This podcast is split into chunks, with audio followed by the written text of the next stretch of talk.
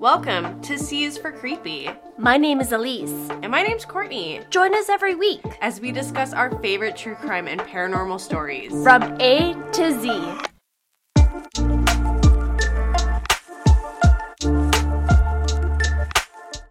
Hey guys, welcome back to another episode of C is for Creepy. Thank you so much for listening to last week's episode. It was so wonderful seeing all of the downloads and views. It's great. Absolutely. It's wonderful. And always, please remember to rate, review, subscribe. If you have any questions, concerns, stories you want us to cover, feel free to email us at c4creepy at gmail.com.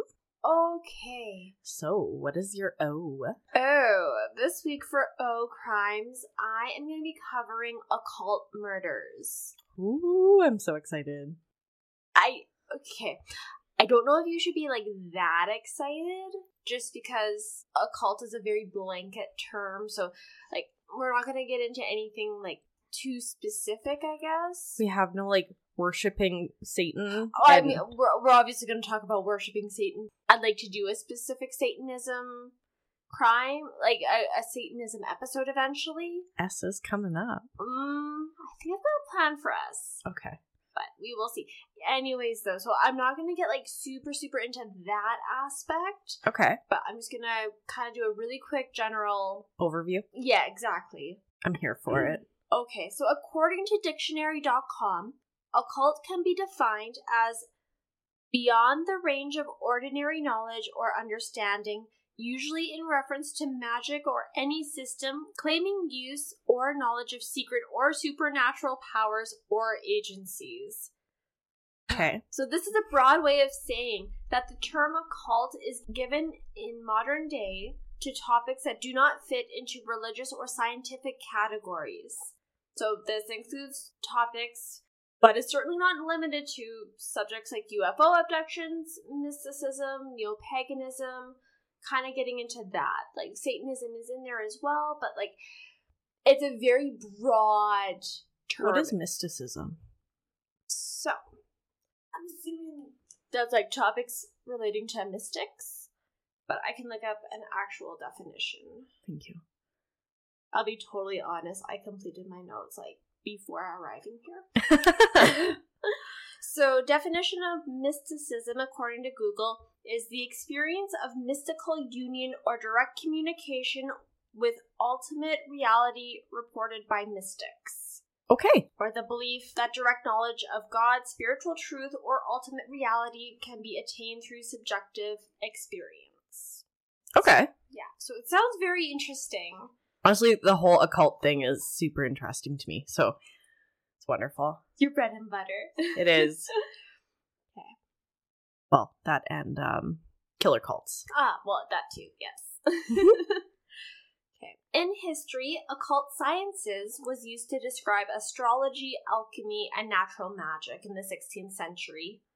As occultism developed, there was a defining move away from Christianity as a belief system and leaders in this movement would take pieces of either pagan practices or adopt aspects of Asian religion, so like Hinduism, Buddhism, and they would turn them into a mix of new practices. Okay. Like Aleister Crowley was a very definite move away from Christianity, in fact, going into anti Christian beliefs. Right? Yes. Yeah. I would like to put this out here the Satanic Bible. It's not as problematic as, let's say, other books of Christ. From my understanding, Satanism is more like focusing on yourself. Do unto others as you want to be upon to you, or something like that. Like, be nice to people. Worry about yourself. That yeah, that was my understanding of it. I I know that there's the documentary out there which I will get around to watching one of these days. And like it sounds fascinating, but I, I definitely don't go into the whole satanic panic vibe that some people have. I'll talk about it soon. Oh, yay. Yeah, just a little blurb. While it can be difficult to label a crime as a cult because it is such a general term, it is generally used when there is a presence of spiritual ritual, or ceremonial actions. So basically, if there is signs of abnormal criminal behavior observed, it could be considered a cult, especially when you're starting to get into like specific days or signs of like an inverted cross or any sort of symbology that would indicate that. Okay. presence. I am finding it really interesting that they do not include Christianity under that umbrella of a cult. You know, I'm not too sure why. I think that there is like a separate spiritual like crimes element, but it's not necessarily under the occult. It's just interesting. It would be, yeah. Yeah.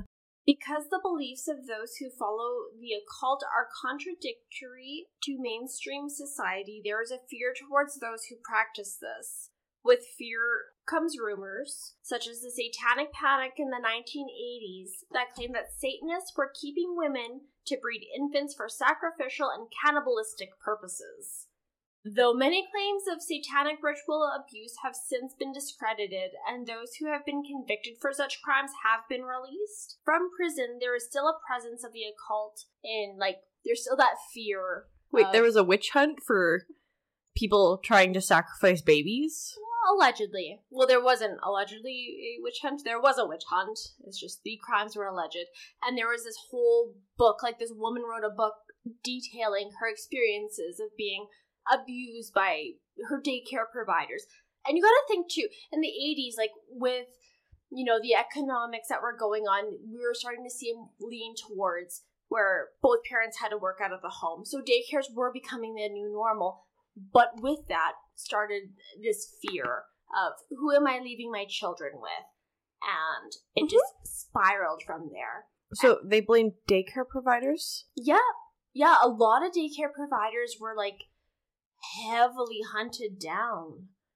And like it, it's I'll get into it more later on, but it's just fascinating because so these children were you know saying like, "Oh, they don't treat me well." Well, they'd get cops in that would lead questioning. Mhm. Then they'd get child psychiatrists in that would once again lead the questioning to get the answers that children are like that the children think that they are supposed to give, which would then incriminate those providers. Oh. It was a mess. It was such a gong show. But like the society we were in created a need for childcare providers. Mm-hmm. Why are you witch hunting them? That's Like, don't get me wrong, it was probably new and there wasn't nearly as many regulations and rules. oh, a hundred percent. And don't get me wrong, there is definitely some abuse, but there's abuse in any system. Oh, 100% there is. So And especially like in new systems before everything is put in yeah, place. b- before regulations. Yeah. Oh, Yeah. So that was a very dark page in history. no kidding. I never actually knew that. Oh, it's fascinating. Like I said, I'll get like really in depth into it eventually because it is just so mind-boggling how people can just latch onto a An idea. a fear-based idea too. I think that that's a very important aspect of it is they're allowing their fear like the witch hunts. They're letting their fear dictate these things. Mm-hmm. So Yikes. so it is not often that someone will commit a crime with the intent of obtaining supernatural powers. It's not very often.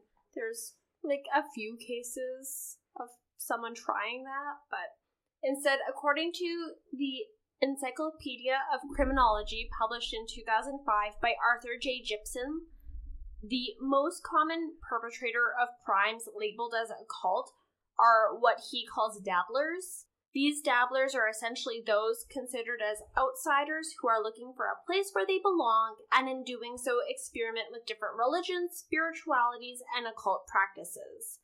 So he focused more on like a fringe society.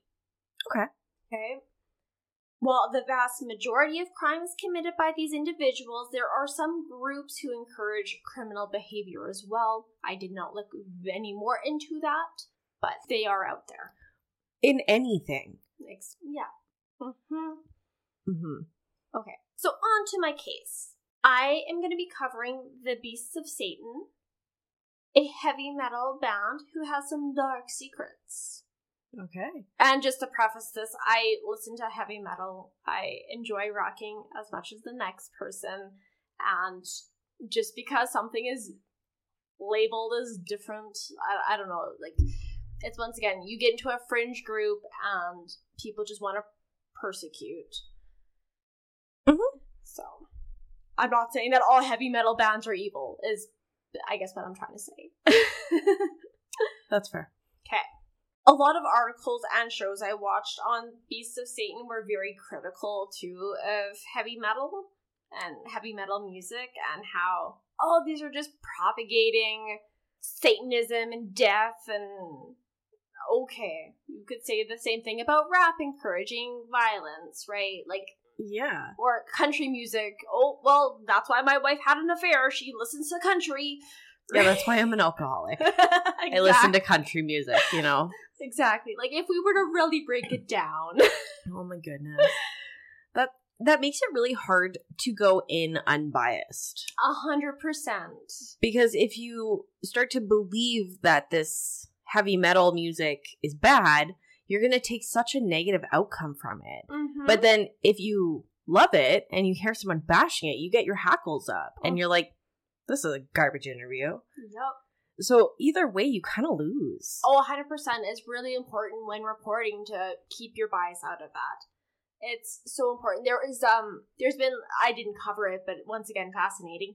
Um there was the case where these group this group of 3 teenagers killed a teenage girl and her parents tried to sue the band Slayer because her those kids that killed her daughter listened to their music and she believed that that was the influence that led to her daughter's death. So she tried to sue a band.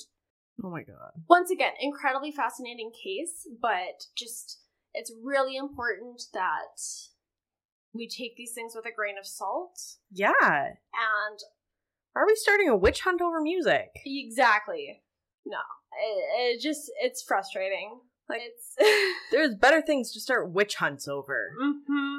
Music is not it. Mm-mm. Okay. Okay. As we're talking about unbiased reporting. yeah, we're not very good at that, are we? All right, well, let's get right into it.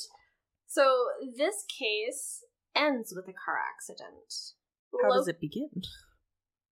Well, I'm going to start here, and then I will share more information as we go on. But it's important that we start here. I feel like we're in a game of Clue. Okay, so located in Italy, the police, also called the Carabinieri, received a call advising them of an accident. When the police arrived to the spot of a distress of the distress call, a man was there. It was obvious to the police that the man that the man was heavily under the influence of a cocktail of drugs, and he also looked incredibly sleep deprived. All the man would say is that his girlfriend needed help. Through the woods, the police located two vehicles. They were both in an accident, so one of the vehicles had hit the guardrail on a bridge, Okay. and the second one it looked like it had like tried to turn or like swerve, but ended up getting like turning diagonally and being stuck in between the two rails of the bridge. So it, it was unable to move. Okay. In the driver's seat of the car that was stuck, it was a gray, like it was a little gray car. But in the driver's seat was a young girl. Not young girl, she was like a young woman, I should say. And she, it looked like she was passed out or like like she had overdosed. There was broken glass on the like the windshields and door, like the windows in the car were broken. It looked like she had like tried to break out of the car Okay. and there was her like there was traces of her blood on there too. So either way, obviously something bad had happened. They two of them were taken right over to the hospital. Okay. It was January twenty fourth, two thousand four, and the couple was a twenty eight year old man named Andrea Bull Blope, and his girlfriend was eighteen years old, Elisabetta Ballerine. The pair was living in a chalet in the woods not far from the accident. Neither of them were employed, but they both shared a couple of passions, namely drugs, and heavy metal. Oh. Upon questioning Ballerine, who was still feeling the effects of the drugs she had taken, the police were concerned about some of the things that she was telling them. And they decided that the whole incident just warranted further investigation. So they returned back to the scene of the accident and they started digging in a little deeper. So they discovered that the gray car belonged to a woman named Mariangela Pizzotta, and they actually found her purse, her keys, and some other personal effects stuffed inside another bag in the trunk. Oh, that looks good. After confirming Pizzotta had not returned home last night, the police decided to search the chalet where the couple had been living. When they got there, the place was a mess. There was food and clothes and just garbage and other random stuff just littered around. Like, they did not care about Cleanliness. at all. Okay. Um, there was also burning candles, there was a snake, and there was copious amounts of drugs. Okay, I'm sorry. They left burning candles? Let's remember cocktail of drugs. I don't think fire safety was their priority. Okay. I'm kind of salty about it. I know. I can't leave. Like, I've got to make sure my hair straightener is turned off before I leave. I have to unplug it. Otherwise, I will get halfway to work and be like, oh no. gonna burn the house down. Literally, I have to unplug it. And sometimes I even like take pictures of it just so I can go back and be like, did I unplug it? Yes, I did. okay. Well, the police continued the search for Pizzotta outside and they searched the grounds. There was a farmhouse that they looked and they made a very startling discovery in the greenhouse. Poorly buried under some dirt was the body of Mariangela Pizzotta. Her hair, hands, and feet were visible from the mounds of dirt that was just haphazardly covering her. Like- I'm, I'm going to go with copious amounts of drugs. I'm gonna go with copious amounts of drugs too. Okay. As she was uncovered, like since she was so visible, the police really didn't have that difficult of a time locating her once they noticed, like, oh, there's a hand. Mm-hmm. But they were shocked by the injury sustained to her face. Like Oh. she was pretty much unrecognizable. Ew. Yeah, not great. There was also a gunshot wound to her neck. It was discovered that Pizzotta was Volpe's ex girlfriend. Okay. They had been together for about nine tumultuous years, and in like some of Pizzotta's diaries, it, she described, you know, that he was like an addiction. Like she ha- had a love for him that she just could not resist Okay. Okay. Answers started coming out about that night. Volpe had called his ex girlfriend, Pizzotta, who was age 27, asking her to drop off VHS tapes at the chalet, which she agreed to do. And I read VHS tapes and I was like, remember those.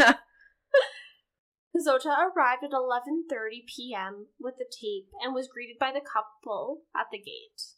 They all went inside the house together, and Pizzotta and Volpe sat at the kitchen table talking, while Ballerine made coffees in the kitchen. When Ballerine returned to the sitting area, Volpe asked her to get two speedballs together, and that was described as a combination of cocaine and heroin.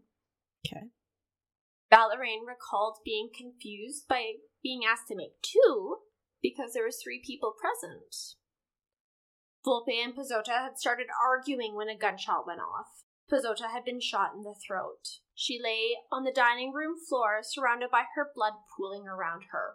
Volpe, in a panic shock, called a friend to come and help him with the situation. See, Volpe claimed that it was his friend, who was named Nicola Sapone, who had ordered Volpe to kill his girl ex-girlfriend. Sapone arrived at the chalet and was shocked to discover that Pizzotta was not dead. Oh. It was about half hour since the gun went off. So, Oh, that poor lady. yeah. Volpe claims that Sapone got mad at him saying, quote, you can't even kill a person, end Hmm. quote.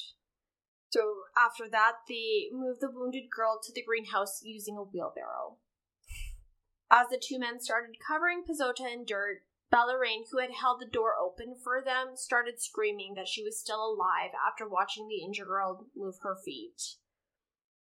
This is when Sapone started battering Pizzotta's face with a shovel until she died, and those were the cause of death.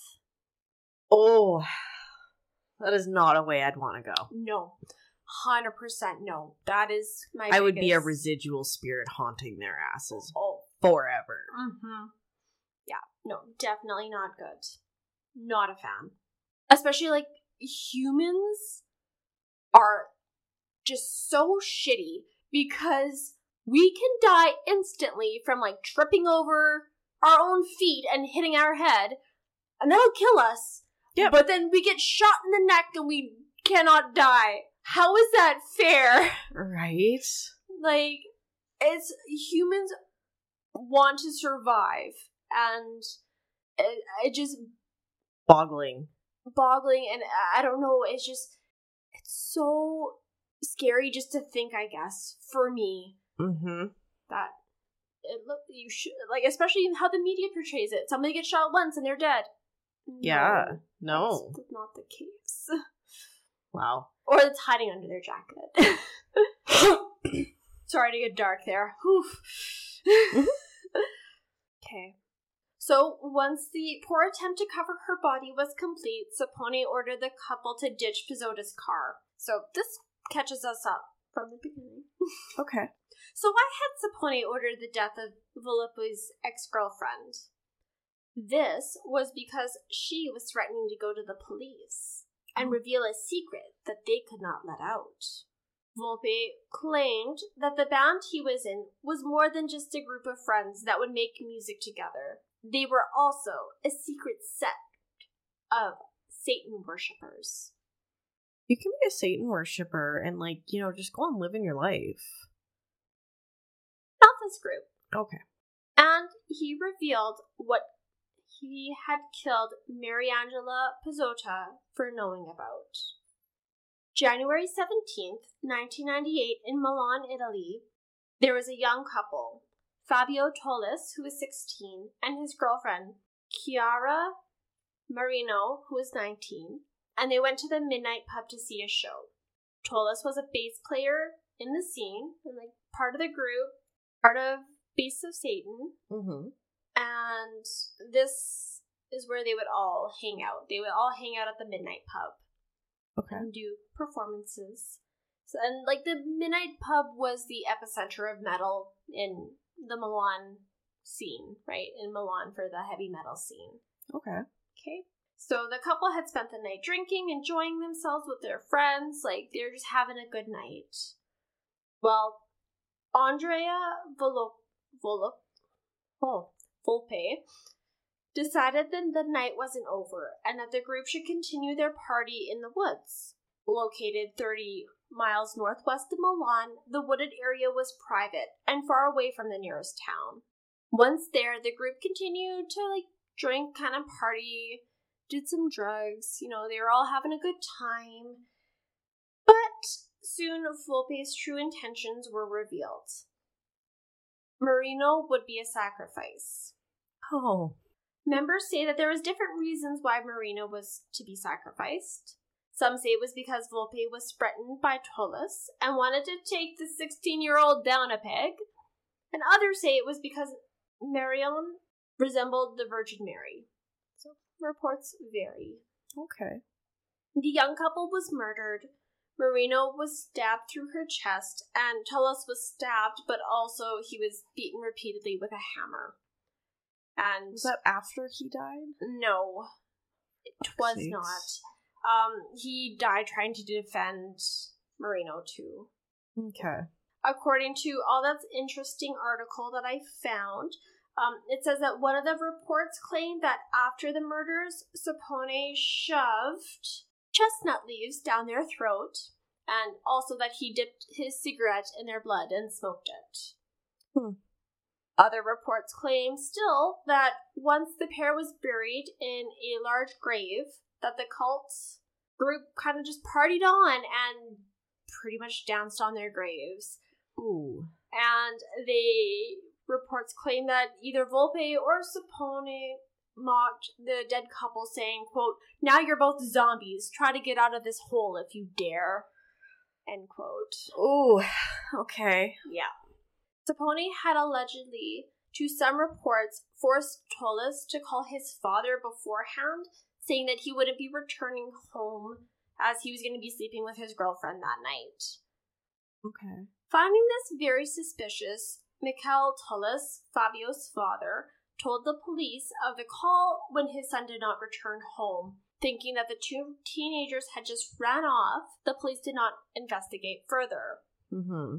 Michele did not believe this, and he actually spent the next six years trying to learn everything he could about his son and like where he could have gone, what could have happened, and he ended up like just spending a lot of time in the heavy metal scene. Just Mhm. that's what his son was into, so maybe they knew. Mm-hmm. This, of course, led the man to the Beasts of Satan, whose members were all very much pushing the narrative that the young Fabio had ran away. So, while I've got this opportunity, I'm just going to quickly, here's like a quick member list. So, here- get ready for a lot of names. Okay. Okay. So, the leaders of the group were Niccolo, Nicola Sapone and Paolo Leoni. So, and Paolo's nickname was Ozzy after Ozzy Osbourne. Okay. Okay. There and there was also Eros mm-hmm. Monterosso and Marco Zampollo. Also in the group was Pietro Gieri, Mario Macconi, Andrea Bonato, and Andrea Volpe. And while they were alive, there was also Fabio Tollis and Chiara Marino. And those two were kind of like at the bottom of the group. They sustained the most abuse, I'm gonna say, like stuff like spitting, biting. Um, they had like cigarettes put out on them. And then they were sacrificed. Well, and it's it's shitty because they weren't just sacrificed; they had actually had two attempts made on their lives. So they tried to kill Chiara once by like making it look like a heroin overdose, but the police were there, so they decided not to. And after that incident, Fabio was like, mm, "I'm not really into murder, guys, but I'm gonna still hang out." And they're like, well, you're gonna have to have to die too. So they try to kill them by putting a firecracker in the exhaust of the car that they were both in. That didn't kill them. I'm sorry, and these two didn't decide like Well, they didn't like once again a lot of drugs. Like they would drink like just pretty much straight alcohol with mescaline and with LSD in it. So 'Kay. They nobody's in their right frame of mind. yeah. That's really sad. hmm It is. Um, so, like I said, he knew of the plan to sacrifice Chiara, and that sealed his fate when he like tried to start to distance himself from the group. Part of joining the group was the rule that if was the rule that you could only leave if you died. Oh. Because of the confession made by Volpe, he was hoping, like, so he was hoping for leniency by confessing, and he helped the investigators. He directly directed law enforcement to where the bodies were buried from the 1998 murders. Oh. Though fingers were thrown around at each other for being the masterminds of the Beasts of Satan, um, it doesn't matter. Convictions were really swiftly placed. Like, You're all going down for it. Exactly. Volpe was sentenced to 30 years in prison in 2005 for the 98 murders and the murder of Mariangela Pizzotta. Mhm. Sapone was sentenced to life in prison in 2006. And it's kind of funny because his lawyer was trying to do a insanity plea for him, saying that the LSD was the reason why these things happened. Mm-hmm. But yeah, no, he still got life in prison. He was considered the mastermind of the plots. So Well, and it's like he sees a woman who's still alive after being shot, and your first thought is to bash her face in with a shovel. mm-hmm. I'm sorry. Get fucked. Yep. Yep. Okay. uh, doesn't matter how much LSD you're on. Probably just shouldn't do that. Yep. So yeah, he was the leader and the one who orchestrated the murders, and just quickly listing the other members' sentences after uh, 2007 Court of Appeals. So I think pretty much everybody was tried between 2005 and 2006. They did a quick, like they did an appeal court, and some sentences were made longer. I can't think of the a Extended. Better. Thank you. They were extended, and others were shortened. So after the 2007 Court of Appeals, Paolo Leoni's 26 years and became a life sentence. Oh. Marco Zampollo went from 26 years to 29 years and 2 months. Why were they extended? Probably after like looking at different circumstances they were extended. I don't have complete details about that. Okay. And Eros Monterosso was increased from 24 years to 27 years and 3 months. So that's the same increase as Zampollo. Notably, uh, Pietro Ghirri was only sentenced to 16 years, and Elisabetta Ballerine was sentenced to 23 years. Wow. Yes. Although not confirmed, there were other suspected deaths thought to be caused by the beasts of Satan. Andrea Bontade died after drinking and driving, resulting in a fatal car crash the summer of 1998.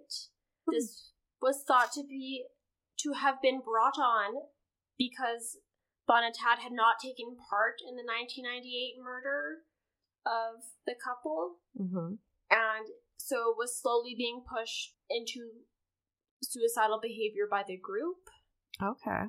and that was like as a punishment. There is another additional 14 unsolved crimes that took place in the same time frame and location that the beasts of Satan were operating in. Hmm. These 14 crimes include suicides, disappearances, and violent deaths.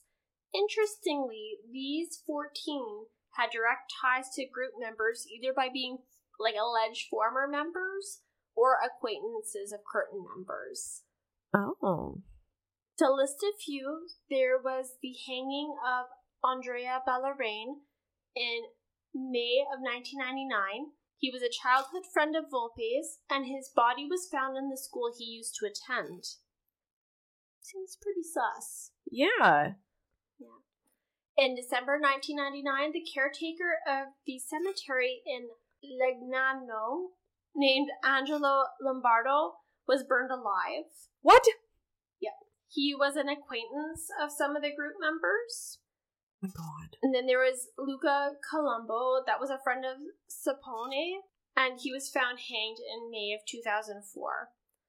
Other than accusations made by Mario Maccione, one of the beasts of Satan's in- of the beasts of Satan's involvement with these deaths, no other members have co- corroborated, and it's never been proven. It's just a lot of people link those disappearances and murders to the beasts of Satan.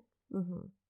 You know, how many members of the Beasts of Satan were there? There was seven. And how many of them got uh, jail time? So, other than the one that died, I think six of them. So they all did. Yeah. You know, that's really interesting that they all got such huge sentences. Mm-hmm. And I'm not saying it's okay. It's not okay. But could it have maybe been fear? I think there was some fear involved with like maybe some of the lesser group members. Mm-hmm. Like there was three of them that actively participated in the murder Mm-hmm. of the couple, but the other members were still like they were at the club trying to make it look like nothing was going on and Okay, so they were involved, just not directly. exactly. Okay. Yeah. I thought maybe they were just stuck there and they were like, Lord have mercy. No, Okay. no. I, to a degree, I'm sure there was fear keeping them in and keeping them silent Mhm. because I mean that summer another one of their members died by suicide, allegedly, right? Mm-hmm. So there they had that kind of pack mentality. Yep. In place. lording that fear over these numbers. Okay. So Elisabetta Ballerine was released from prison in 2017. And despite a 30 year sentence, Andrea Volpe was released from prison in 2020. According to Wikipedia, he is studying science of education. What exactly is he going to do with that? Well, I just want to mention that this man wrote in his diary, according to an LA Times article I found, quote, We are wicked individuals. We plague the people and we play with their lives. We know no pity. End quote. So, I don't know about that. I think it's very interesting that a 30 year sentence got shortened that amount. To what, 15? Maybe? Mm, he was sentenced in 2005, yeah, so 15 years. Doesn't seem like 30 to me.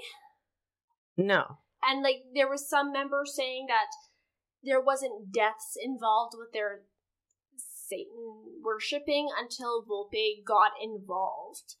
Like there was a few different members saying that. Mm-hmm. So the fact that he's the one getting out so early just really left a bad taste in my mouth. Yeah. But that is the story of the beasts of Satan. Wow. That was quite a ride. Right? I was I had a very difficult time choosing a case because like as soon as you look up occult murders, the Manson family comes up. And don't get me wrong, I can understand aspects of it. Mm-hmm. But that is so much to unpack in one episode. Oh, 100% it is. So, like, there was that. There was, there's a few that I was like, ooh, this could be really great. But then I'm like, oh, it's too Satanism. Mm-hmm. So, I think I, I was happy when I found this case, and there was a lot of information on it. There was a documentary in Italian that I had to listen to with subtitles, and it was super interesting. That's amazing. Well, yeah. thank you. Thank you for listening. All right, what is your O? My O is for orphanage. Ooh, that'll be dark. Yeah. I'm not even going to sugarcoat it for you. Okay, okay. So I'd originally heard of this one as I was watching um Zak Bagans. Ghost Adventures. Ghost Adventures. Yes. Um and I thought it was really interesting.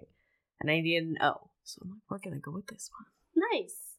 So in Twin Bridges, Montana, stands the Montana State Orphans Asylum, aka Twin Bridges Orphanage. Okay. It was established to provide a haven for innocent children whose poverty and need might lead to lives of crime. Uh oh. The orphanage was designed as a sprawling Victorian structure known as the castle. Ooh. To prepare children for productive adult lives by segregating them and providing them with food, education, career training, and rigid structure. How rigid is this structure? Girl. Uh oh. Oh, bad feeling about this. Yeah. Um. the Montana State Orphanage in Twin Bridges, Montana, first opened in 1894. That should tell you all you need to know about the structure. I see. Okay. It was later renamed the Montana State Children's Center, and the orphanage housed over 5,000 children over 81 years until it finally closed in 1975. Wow, that's a lot of kids. Yeah. Wow. I'm always really concerned, and maybe it's just me, but when a building gets named like a few different times, it just like really irks me. Like I don't know why. Maybe because like it's I like rebranding. Kinda. When you've tainted the name, you rebrand. Yeah, it just yeah, it irks me. What are you hiding? Oh, I totally agree. Mm-hmm. We we see this a lot mm-hmm. in my stories. Well, that's one thing I've really noticed covering all the different uh, many named haunted buildings. Yeah, it's wild. Mm-hmm. So, after Montana's mining boom declined in the 19th century, many families were left in poverty. A lot of children were placed in the Montana State Orphans Home. Children were delivered to the orphanage for a variety of reasons. Some had lost their parents, while others sadly had parents who simply could no longer care for them. Aww. If a mother had been widowed and had no income, or families just had too many little mouths to feed, sometimes they had no choice but to turn over their children in hopes that they'd receive a better life. Aww. the population at the orphanage boomed during the Great Depression. Yeah. As many as 400 children lived there during that time. Yeah, I can definitely imagine that. Well, have you seen pictures from the Great Depression where it's like women with their signs like children for sale and Yeah. like it- that's just an awful time. hmm The numbers dwindled after that, Good. especially as our society began to learn more about institutionalized living, Ah. which it's been proven that if you segregate people, it doesn't turn out well. No, not at all. In a lot of ways, the orphanage was a wonderful place. It was a self-sustaining community where residents were taught life skills. It had a swimming pool, an elementary school, livestock, dairy cows, barns, chicken coops, and a butcher shop, a shoe shop, a steam plant, and it all operated at one time by the children. It even had its own hospital. Okay. See, Is this giving you vibes of maybe my first story I covered? kind of a little bit, but I was thinking if all of those things were automated, I could live on this land by myself. like that sounds like heaven to me. but there's a lot of kids there, so that takes it away. Fair. there was space for children to play and run free. oh, okay. Yep. So, on paper, Sounds perfect. great, right? You're teaching them life skills, they have a place to be. Yeah. But then we get into the rigid structure. Here we go. Now, it would be impossible to have an institution full of orphans without there being a little sadness. Uh-huh. Talking with adults who were raised there as children has led to stories of depression, loneliness, and harsh discipline. Mm-hmm. The orphanage staff ran a very tight ship, and children were expected to behave. Uh-oh. There have been multiple reports of neglect and abuse. The abuse at the orphanage was extreme.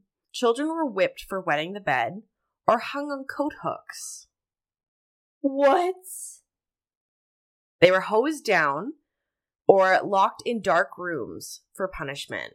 Oh no. hmm I don't have it in here, but I was reading some of the articles of like people who grew up there Yeah.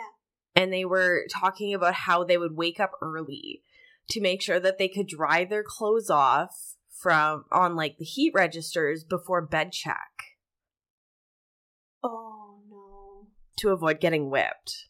Oh man. Yeah. Like Well, these are like small children. Mm mhm. They don't have control over that. Oh, that's awful. Yeah. Yeah. So many children also perished on the property from disease. Mm. One former employee said there were 30 headstones in the yard for the children, but they've since disappeared. Now, in Twin Bridges Cemetery, there is a plaque with a list of names commemorating the children that died there. On this list of children who died at the orphanage between the years of 1897 and 1994, or 1944, Okay. there are 160 names, but it is believed that there is more, as the list only contains documented deaths. Oh. Uh. That's wild though that there's only 30 headstones. They only had 30 headstones on the property. Yeah. Yeah. Oh no. Oh, I don't like that. Well, nobody's going to drop their kid off if you have a 100 headstones out front. Yeah, but there was 5,000 over the time period. Yeah. I guess that doesn't um sit well with the image that they're trying to portray. No. One excerpt from the Seattle Times from a former resident wrote Their toothbrushes hung among 50 others, 50 identical hooks for their washcloths in a cottage set aside for boys of a certain age. Every morning, they watched the same ritual the whipping of bedwetters. Every Tuesday night, they ate stew. Every Wednesday, they ate beans. Every Thursday, hash or chipped beef. Every Friday was fish. Mm. Gotta say though, I'm not a fan of that menu. No! I would die if I had to eat beans every Wednesday. I would not be thrilled. I would die if I had to eat stew every Tuesday. You know what? That's a good point. Oh, What is a chipped beef, anyways? I, I don't know. I I don't know. Not a fan. It's also not very inclusive. You know, like what if people have allergies? What if I want to eat chicken? Huh? They had coops. They had chicken coops. So Yeah, like that would have been for the eggs. You're probably all laying chickens, right? I feel like you can still eat laying chickens. I mean, you can, but I don't know. I don't know. I'm I'm just saying, like as far as menus go, like That's pretty Um, sad. on top. Could you imagine being whipped and being like, I'm getting whipped on fucking bean night? oh my god. Could you imagine being whipped after bean night? oh no. and then all you've got is hash to look forward to. Oh, I wonder what kind of beans. Like if it was green beans, okay, but like if it was like farting beans, You definitely some refry or like some brown beans with their molasses sauce. oh, no bueno. So many of the buildings that still stood were run down and dilapidated, but there are still remnants of the days of the orphanage. Old pairs of shoes, abandoned theaters, swimming pools. They're all relics of the past. Aww. So, from what I've kind of gathered, is the castle had two wings. Okay. It had the girls' cottage and the boys' cottage. okay. And then they had like the center, which was like a tower. Okay. It's kind of how I'm envision- envisioning it. Is it still standing? Girl, Okay. of course it is. Yes. Since its closing, ownership of the Montana's Children's Center has changed several times. Leslie Adams and her father bought it in 2007. They've spent several years repairing and restoring the old buildings. When the orphanage closed, the staff simply locked the doors and left. So there was a lot of work to be done. Oh wow. Which, for a children's home, you'd think there would be some paperwork, some moving um, out. You said it would close in the 40s, right? 75. 75, really? Yeah. Wow. Yeah. The property was considered in a proposal for the home of the Montana Cowboys Hall of Fame, but it lost out to another building. Which, you know what? I feel like that's a little disrespectful.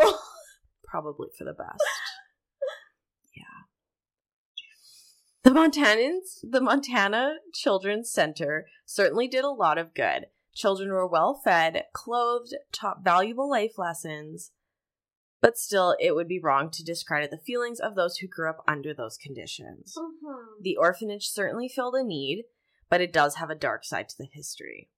Leslie Adams is the current owner of the property. She's lived on the property since 2007 Oh, she's got to have some good ghost stories. and claims to have heard children singing inside of the abandoned buildings. Oh no. She says she doesn't get creeped out by the old buildings anymore and provided the following statement Happy thoughts lead to happy places.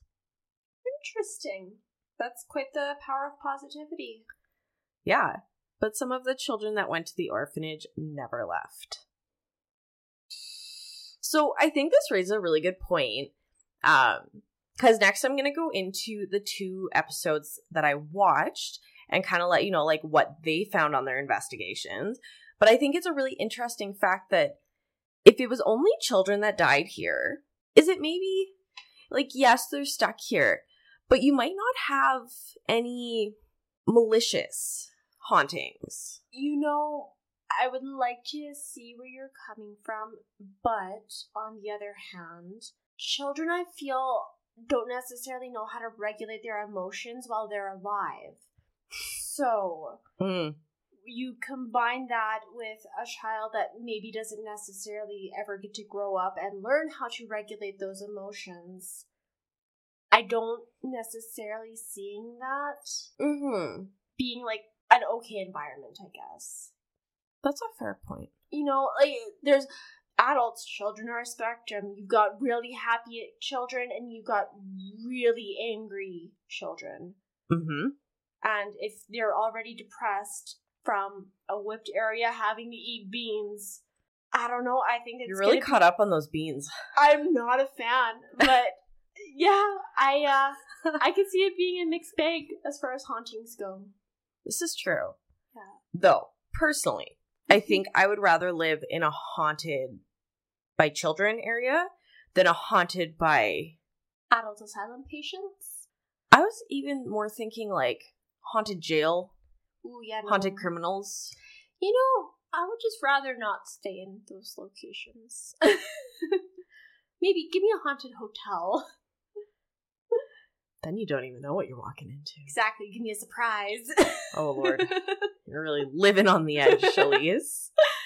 So, in 2018, Adams invited the crew from Travel Channel's Ghost Adventures and Destination Fear to investigate reports of paranormal activity. Mhm. And boy, did this place not disappoint. Oh, I'm so excited.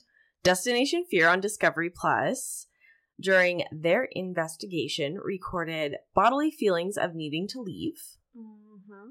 a door shutting on its own, Ooh.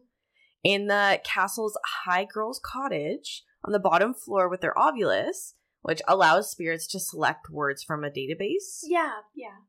When asked if there was someone there and who are they, they got the answer of Anne, Oh. like A N N E. oh. When asked if she made friends here, did you feel fulfilled here? They got the answer Harriet. Oh, she got a friend. Yeah. And then in the main part of the castle, noises were heard, and then a figure rushed one of the investigators with heavy footsteps and then felt unnerved like they were being watched. Oh. See, that's another thing too. Kids are really creepy without trying to be. Yeah, I, I agree. Um, when asking questions on the Ovilus, it said friend and then girl. And I think maybe it was the girl from the girl's cottage following the investigator when the Ovilus told them to hide, then enemy. oh no. Oh no. And like, it wasn't like questions. It just, it's like girl, and then they were trying to talk, and then all of a sudden it's like hide, enemy. Oh my god. Nothing that's- prompting in between. It was so fucking creepy. That is super creepy. Whew. Yeah. So then in the gym locker room with a music box. So um do you know what the music box does? It's like when an energy goes in front of it, it like beeps. Okay. I was definitely picturing like an actual like a music box. Yeah, yeah, yeah, with a twirling ballerina. No. No. Okay.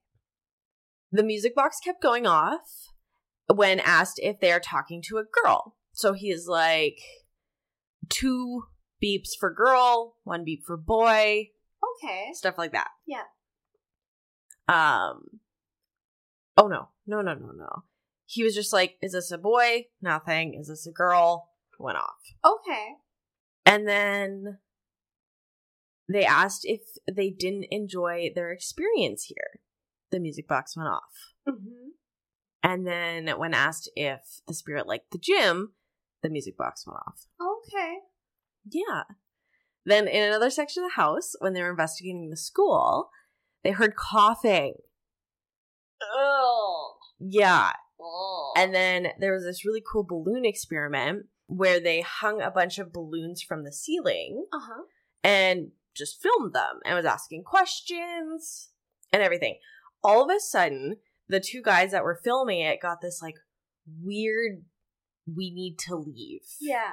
Like we are unwanted, something's happening, this is not okay. And as they're discussing it, the middle balloon pops with like so much force, it like sends part of the balloon down the hallway. Oh my god. Oh no. That is wild. Yeah. So here they are being like, you know, if you're a kid and you want to play with the balloon, please just take it, like go have fun with it. And then they get this malicious anger. Pop! Oh, nope. Like I could just see some wench old school teacher coming in being like, who the fuck put this in my place? And just taking it down. Like trench ball. Yeah, 100%. Oh, Oh my god, that is creepy. It oh yeah, one hundred percent. So then the Ghost Adventures on Discovery Plus. This made my stomach churn, so I had to include it for you. Okay. When talking to a previous employee, sat down and talked to the crew, she laughed about shoving a child's head in a toilet bowl for sassing her. I think the fuck not. You old wench. Literally, she went on live TV without like blurring her face. Her name is right up in there. And she was like, Yeah, I told this boy to go and clean the toilet. And he gave me this, I don't want to. She was like, I'll show you you don't want to. And shoved his head in the toilet bowl and flushed it a couple times. And then she's sitting on live TV giggling about it. And she's like, Oh, we have so many stories like that. Oh no. you should no, be on no. Most Hated America. Oh my god. And there's people still alive from enduring that kind of bullshit. honestly, I think Ghost Adventures did it really well. Was that they had a man who lived here and told them of the abuse and actually got like really emotional about it. And then they fucking showed this wench giggling. And I think they did a really good job of portraying like, ooh, Yeah. no, No, no, no, no, no. no. No, no, no. I would like to say, watching both these episodes, given the fact that they were in an orphanage, both crews were very respectful. Oh, that's refreshing. They were extremely respectful of the space they were in and the fact that it was children. And it was almost like damn near heartwarming how they were talking to the kids, not not doing it to get a rise. Yeah, like Like you think of when you're ghost hunting sometimes. or uh, specifically Ghost Adventures. Um, um yeah so it was really heartwarming to see that okay. um i think they did a really good job covering such a shitty place Awesome. That's And- always so refreshing to hear. yeah um so now after we covered that sea wench an eyewitness curtis mathis who is good friends with leslie the owner was walking the grounds and witnessed a bunch of children playing basketball on the court one day What? yeah Oh man. They weren't real children I mean, I was thinking you were gonna say that. Oh, that's spooky. yeah Sorry, I don't know if you already said this or like if I just forgot.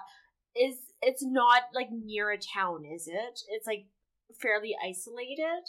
The grounds. It's within town limits. Okay. But I don't think it's like I think it's on like an outskirts of the town. Okay. Okay. I just wanted to like really map it in my mind. So like could a group of kids walk over there? Probably wouldn't be likely. No. Okay. No, no, no, no, no. Okay. And it's gated and locked and kept away from people. And in one of the interviews, they were talking to the owner and they'd actually asked her why she never let anybody in, why they were the first people that were allowed in. And she was like, I feel like it is my job to protect this place and the children within it. Oh wow! I, I that just gave me chills. Yeah. Um, so like it's not open to the public. mm-hmm. I'm not sure like I think it would be really interesting for them to open it up as like a museum to be like, look at this. When you look at sky photos of it, it looks like a town, Yeah. honestly, and it's huge. Mm-hmm. So I think it would be super cool if they restored it and actually made a museum out of it. But I also can totally respect her being like, why would we bring people in here to piss off the spirits? Hundred percent. Totally understand where she's coming from. Yeah. So continuing on, after the ghost children playing basketball, Ghost Adventures seen many orbs. They recorded scratching and footsteps, Ew. Dark moving figures, Mm-mm. extreme temperature fluctuations. Now, this one really got me. There was a scratch on a door, and then three slight little knocks. Oh, gross. Yep. And then Zak sees a light anomaly, and they used their EVP and recorded, I see you. Then, I can't do nothing. Oh no. Hmm? A noise appeared to be rushing at the guys in the gymnasium after leaving the gymnasium. They heard lots of noises and scratching coming from where they just left, which was the gymnasium. Yeah. And then a light orb shot across the camera. When they pulled out the Ovilus, it wrote out projection. What? completely unprompted. What? Yeah. They asked if they showed themselves, and it wrote hide. When asked who needs to hide, it wrote return. The spirit wanted them to return to the gym. Weird. Oh, Mhm. wow. Once returning to the gym, trying to play hide and seek, there were children's fresh footprints in the dust on the floor. Oh my god. Then heard a child singing a nursery rhyme when they went into the pool area. Oh no. Oh no, no, no. They then heard a thump, and when they reviewed the footage, they seen a ball roll from the equipment room and roll into the pool. Oh my god. And so then, as one does, they asked it if they could move the ball further. And the ball moved. Unprompted, it was like dead still, sitting in a pool of water, not even a ripple. And then all of a sudden, they're like, Could you please move the ball again? And it moves like two feet to the right. And it stops? Yeah. Oh, whoa. Yeah. So then, when using the Ovilus, they got the name Carol. And so in this part, Zak Bagans was like all twisted up on a ladder trying to like get pictures and EVPs and whatever. Yeah. And the Ovilus said, laugh, twist. She was laughing at him, yeah, I would too. Carol knows what's up. Like, right? Can't be good for your back. So that is my story of Twin Bridges State Orphans Asylum. That was fascinating. That was such a good case. Thank you. And I got all my information from archiveseattletimes.com, only in your state, Ranker, and Montana's Women's History.org. And I watched all the episodes on Discovery Plus. That is awesome. Yeah. This one was really cool. I had a lot of fun researching it and watching the episodes, and I liked how there was more than just one um investigation on it because then you get to see Multiple techniques and different methods, which is always fun. On different interactions too, right? Because you have two burly men going in there, whereas um, Destination Fear they have a couple women, Okay. so you definitely see the difference. A hundred percent you would. Yeah. hmm It was really interesting. That would be. That's awesome. Yeah. Okay, that wraps us up for O. You will have to tune in next Tuesday as we cover P. P. Yes. Thank you so much for listening. Please don't forget to rate and subscribe and review us.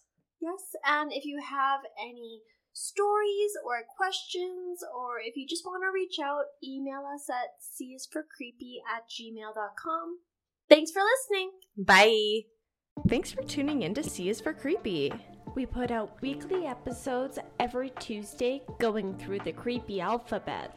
Check out our website at acast.com slash C is for creepy. Or on Facebook at C is for Creepy Podcast. Or on Instagram at C for Creepy Podcast. If you have any questions, concerns, or suggestions, please email us at C for Creepy at gmail.com.